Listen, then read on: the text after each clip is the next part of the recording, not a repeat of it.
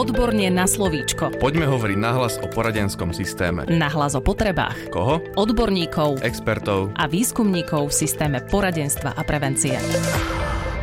Opäť vás vítame v podcaste Odborne na slovíčko. Od mikrofónu vás pozdravuje Darina Mikolášová a tentokrát budeme pokračovať v rozhovore so psychologičkou doktorkou Miroslavou Uhreckou na tému poruchy autistického spektra a na tému jej prejavov u detí a žiakov v prostredí školy. Pani doktorka, pozdravujem vás, vítajte v štúdiu. Dobrý deň. Ja len dodám, že pracujete aktuálne vo výskumnom ústave detskej psychológie a patopsychológie ako odborná riešiteľka v týme národného projektu Usmerňovať pre prax. A všetko, čo hovoríte, hovoríte z vlastných profesných skúseností, pretože ste pracovali v Centre špeciálno-pedagogického poradenstva, kde ste sa venovali najmä deťom z poruchu autistického spektra. Poďme teda k téme minulej časti podcastu sme sa venovali najmä oslabeniam v oblasti rečí, v oblasti porozumenia a sociálnych kompetencií u detí a žiakov z poruchou autistického spektra. Skúsme si približiť ešte nejaké ďalšie oslabenia alebo špecifika, ktoré sú typické, charakteristické pre žiakov z poruchou autistického spektra. S čím všetkým sa môžu pedagogickí a odborní zamestnanci v škole stretnúť u takýchto žiakov? Ako už bolo spomenuté, porucha autistického spektra má také tri základné diagnostické kritéria, tie, ktoré ste pomenovali, čiže tie špecifika v oblasti reči a v oblasti sociálnej interakcie. A treťou, tou veľmi dôležitou oblasťou sú špecifika v oblasti predstavivosti. A tie súvisia s tým, že takéto deti a žiaci s poruchou autistického spektra sa často prejavujú stereotypne. Typické sú stereotypné prejavy správania, rituály, a problémy s adaptáciou na zmeny v prostredí alebo teda v dennom režime. No a práve týmto oslabeniam v oblasti predstavivosti by som sa dnes chcela venovať viac, pretože tie súvisia aj s deficitmi, ktoré majú títo žiaci v exekutívnych funkciách. A to sú napríklad ťažkosti so sebamonitorovaním, s organizovaním vlastnej činnosti, s predvídaním dôsledkov vlastného správania a podobne. Čiže aj minule som spomínala, že žiaci s poruchou autistického spektra majú problém s tým, aby si uvedomovali, aké kroky musia urobiť, aby splnili nejakú úlohu. Nevedia si predstaviť, ako majú začať robiť tú danú činnosť, ako majú pokračovať, čo majú spraviť potom a ako to celé má skončiť. No a práve preto je dôležité, aby sme zložité pokyny takýmto žiakom rozkuskovali na tie jednotlivé kroky, usmerňovali presne žiakov, čo majú spraviť, kedy to majú spraviť a ako zistia, že tá daná úloha je už splnená. Na tieto pokyny, tak ako som už aj minule spomínala, je potrebné vizualizovať, teda rozpísať e, alebo rozkresliť, e, používať nejaké grafy a podobne. A vhodné je tam aj vždy vizualizovať aj aký čas je určený na tú prácu, napríklad nakresliť e, ručičkové hodiny, pokiaľ tomu ten žiak rozumie, alebo pokiaľ má digitálne hodinky, tak mu napísať presný čas, ktorý keď na tých hodinkách sa ukáže, tak má vlastne skončiť a podobne. Čiže mnohí tí žiaci s poruchou autistického spektra potrebujú presne vedieť, koľko úloh majú splniť, ako dlho budú musieť sa na danú úlohu sústrediť, aby boli schopní venovať zadaniu dostatočnú pozornosť. A preto je potrebné im presne zaramcovať, čo ich čaká, pretože inak by to v nich vyvolávalo veľký nepokoj. Čiže aj napríklad, keď som diagnostikovala takýchto žiakov, tak som sa stretávala s tým, že oni potrebovali presne vedieť, koľko úloh ich ešte čaká, aká dlhá tá úloha bude, dokedy vlastne tú úlohu budú plniť. A práve v tých úlohách, kde akoby nie je presne stanovené, kde sa končí, ale vždy sa končí až vtedy, keď vlastne niekoľkokrát zlyhajú, tak tie úlohy boli pre nich najstresujúcejšie, pretože tam sa nedalo proste odhadnúť, ako dlho bude trvať, e, kým tú danú úlohu dokončia. A to v nich vyvoláva potom ten nepokoj aj taký odpor spolupracovať. Sú ešte nejaké iné spôsoby, ako môžeme pomôcť s žiakom s poruchou autistického spektra, aby ľahšie zvládali problémy so sebareguláciou, respektíve s organizáciou vlastnej činnosti? Tak tie vizuálne pomocky, ktoré som už viackrát spomínala, môžu mať rôzne využitie, najmä keď potrebujeme žiakom z poruchou autistického spektra zorganizovať ich činnosť, pomôcť im v tom, aby sa dokázali organizovať aj sami. Napríklad sa využívajú rôzne farebné rozvrhy kde v tom rozvrhu má každý predmet svoju vlastnú farbu a potom je toho žiaka vhodné podporiť v tej organizácii vlastnej činnosti aj tým, že, že treba všetky zošity k danému predmetu mu zabalíme do obalov rovnakej farby, aby sa dokázal on sám zregulovať, aby sa dokázal zorientovať, aby nepotreboval neustále našu pomoc. Niektorým žiakom pomáha, keď majú vizualizovaný celý ten denný režim aj s prípadnou osnovou každej tej hodiny. Čiže e, na začiatku každej hodiny majú napríklad na tabuli napísanú presnú osnovu, čo sa počas tej hodiny bude diať, alebo to majú napísané na papieri, že ten asistent učiteľa im pripraví takú osnovu, kde má napísané, že napríklad na začiatku sa budú počítať dva príklady. Hej, že zase je dôležité, aby to bolo čo najviac konkretizované. Potom sa napríklad napíšu poznámky k novému učivu, ideálne, keď je tam aj napísané, aký čas tej hodiny je k tomu vlastne vyhradený. Potom sa budú treba spočítať ďalších 5 príkladov a potom bude zapísanie domáce úlohy. A že takto akoby každú tú jednu vyučovaciu hodinu na začiatku hodiny dostane vždy rozpísanú, aby presne vedel, kde sa v tej danej hodine nachádzajú, koľko tých úloh ho ešte počas tejto hodiny čaká, kedy už príde tá prestávka.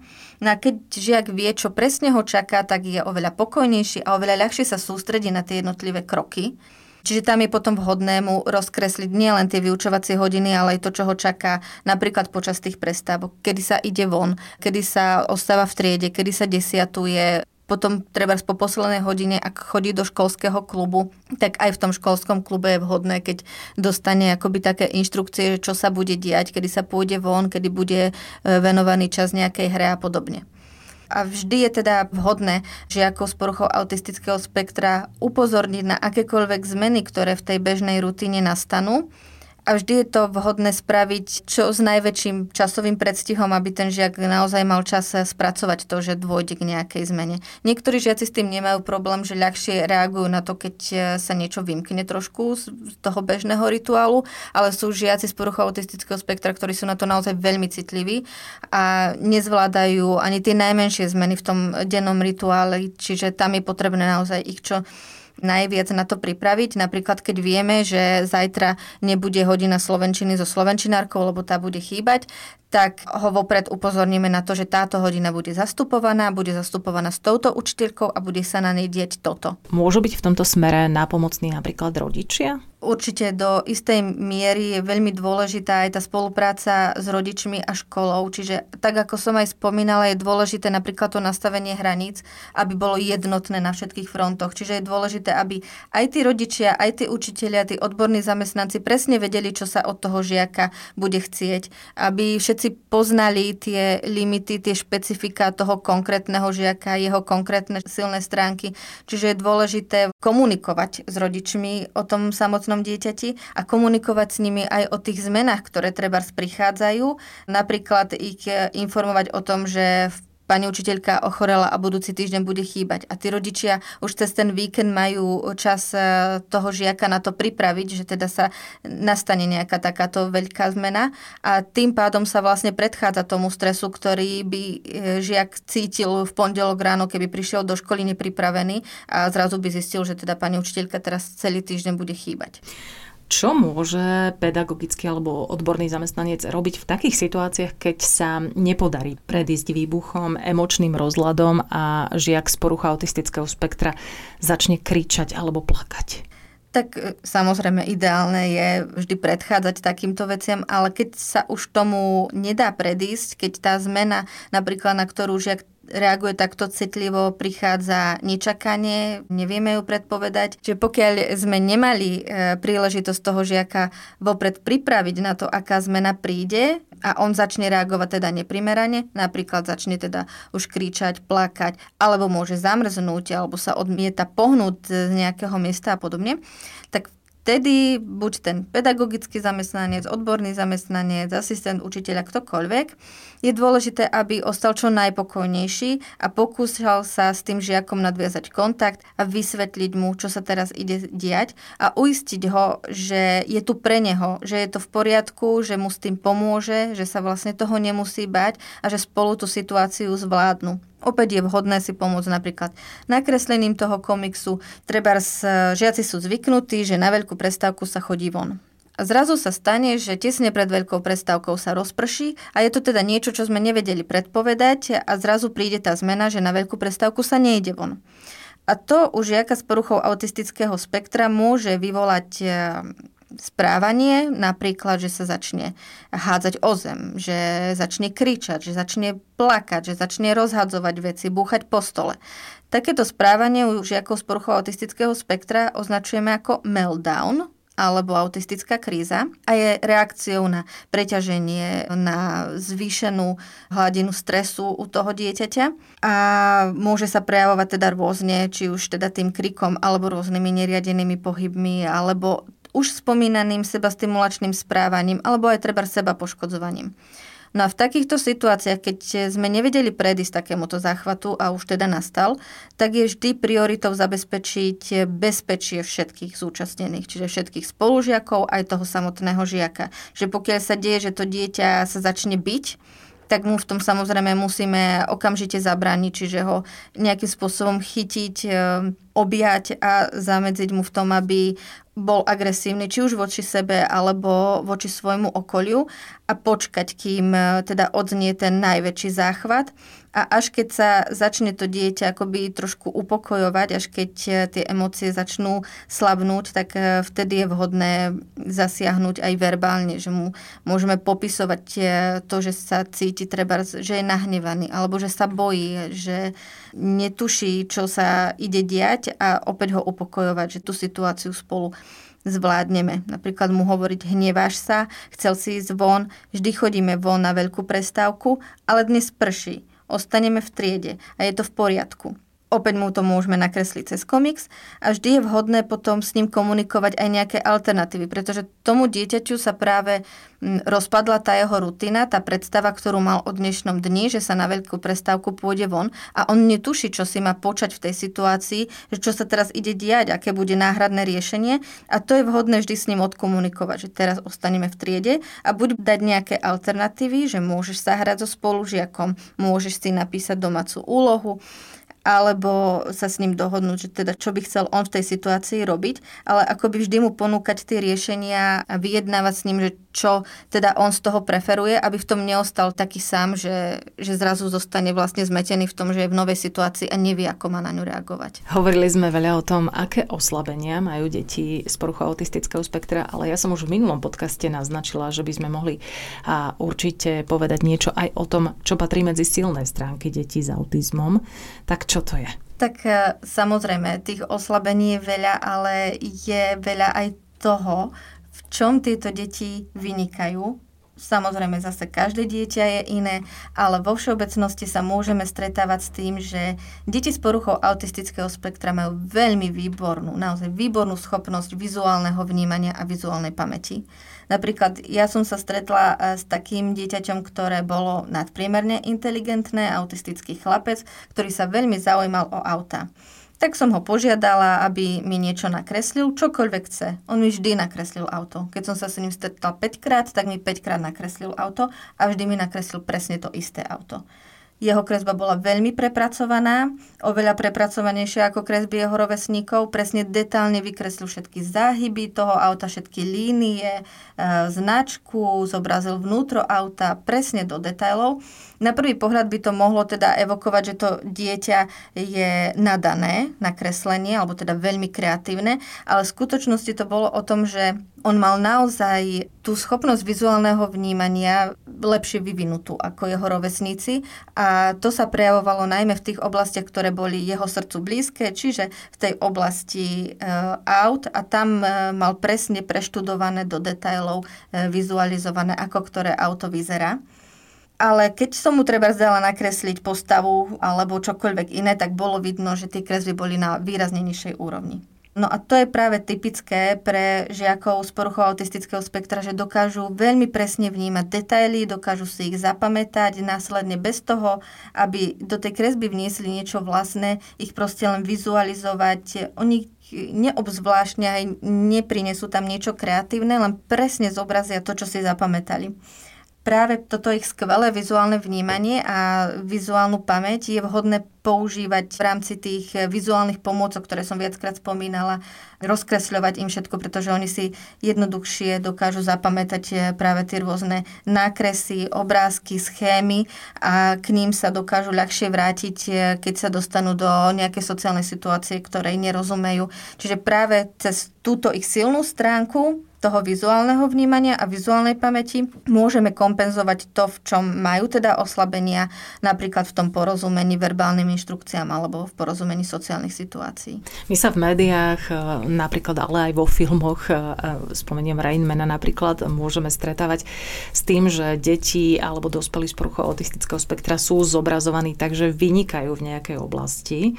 Už sme niečo naznačili, ale aký máte postoj práve zo zobrazovaním vzdelávaním ľudí z poruchou autistického spektra týmto spôsobom? Tak v praxi sa môžeme naozaj stretnúť s tým, že deti z poruchou autistického spektra majú veľmi špecifické záujmy, ktorým sa venujú a dokážu im venovať naozaj veľmi veľa času, veľmi veľa energie a v tej danej téme sú naozaj že vynikajúci odborníci. Napríklad ja som sa stretla s dieťaťom, e, ktoré sa veľmi zaujímalo o dinosaurov a ono si ich dokázalo akože naštudovať naozaj do detajlov. Bolo v prípravnom ročníku, takže akože jeho rovesníci v tom čase ešte ani nevedeli čítať, alebo sa to len učili. On už mal detálne naštudované e, všetky obdobia, v ktorých žili dinosaury, aké druhy žili.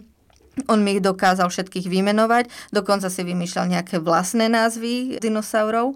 Alebo iný chlapček, ten sa zase strašne zaujímal o vlaky a on mi dokázal vymenovať naozaj všetky vlakové spojenia, kedy ktorý vlak odchádza, z akého nástupišťa, kedy do, dojde do svojej konečnej zastávky, dokázal mi vymenovať všetky zastávky medzi tým, že naozaj sú také oblasti, ktoré ich zaujímajú a tým dokážu venovať naozaj neskutočné veľké množstvo energie a preto sú výrazne lepší v danej oblasti ako ich rovesníci, naozaj neporovnateľne.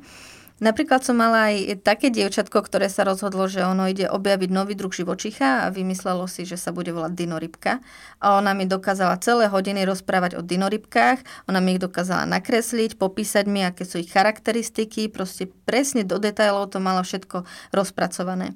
Môžete sa stretnúť s tým, že tieto deti z poruchou autistického spektra prejavujú veľký záujem o písmena, o čísla, Čiže zväčša ide o také záujmy, ktoré ich veľmi fascinujú a venujú im veľa energie, ale na druhej strane v praxi ich obvykle nevedia využiť. Ale je možné na nich stavať. Hej? Že môžeme to využívať napríklad tak, že toho žiaka s poruchou autistického spektra v triede predstavíme jeho spolužiakom nielen ako niekoho, kto má oslabenia, ale že im môžeme práve ukázať aj tieto jeho silné stránky a môžeme mu dať priestor, aby svojim e, spolužiakom ukázal tú svoju oblasť záujmu. Pretože keď naozaj počúvate dieťa s poruchou autistického spektra, ako hovorí o svojmu srdcu blízkej téme, tak je to neuveriteľný zážitok, pretože tie deti sú ňou naozaj pohltené.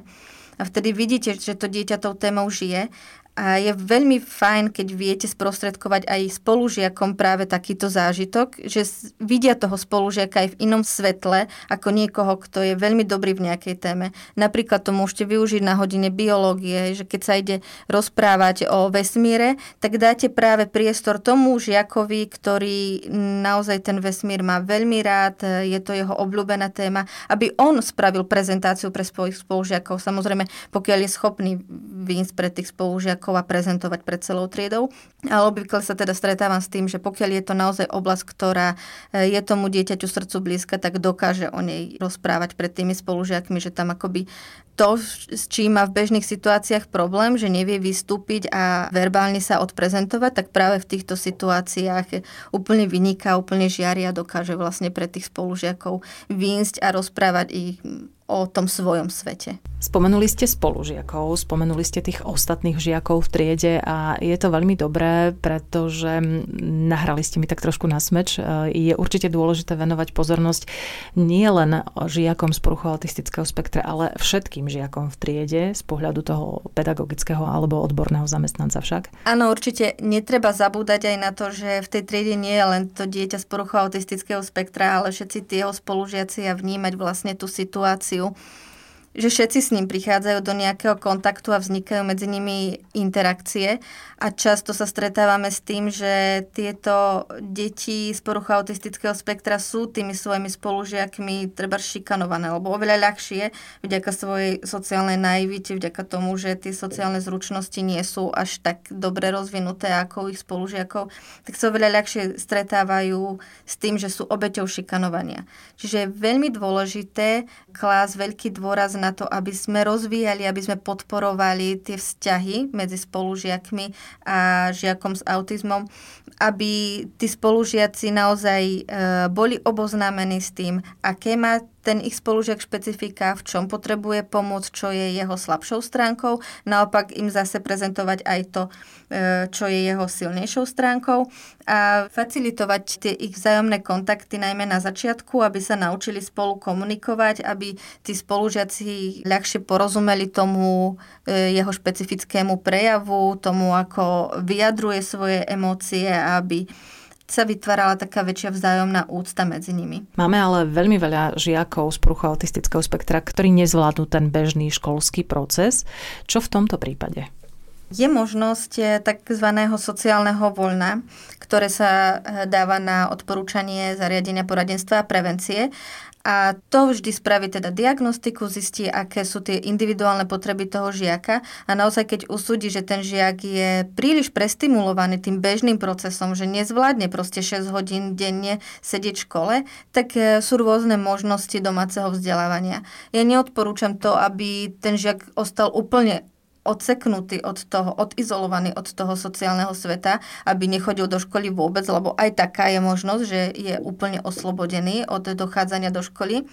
Ako oveľa vhodnejšie riešenie vnímam to, že tomu dieťaťu dáme možnosť vzdelávať sa doma len v určité časy. Napríklad mu vieme dať takú úľavu, že chodí do školy len na 5 hodín denne ak zvláda chodiť každý deň a len je proste pre neho tých 6 hodín, 7 hodín príliš veľa, tak sa to dá nastaviť tak, že ide každý deň do školy na 5 hodín a ostatné predmety si doberie doma.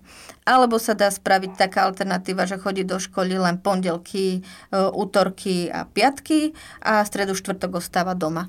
Čiže tie možnosti sú rôzne, vždy je vhodné teda nastaviť ich tak, ako ten samotný žiak potrebuje. Je dobré to s ním odkomunikovať. Stretla som sa s tým, že niektorí žiaci akoby sami tak eh, povedali, že oni nechcú ostávať doma, pretože by sa narušil nejaký ich režim, hej, že by to nemali také stabilné, nemali by to tak presne nastavené, ako to majú teraz.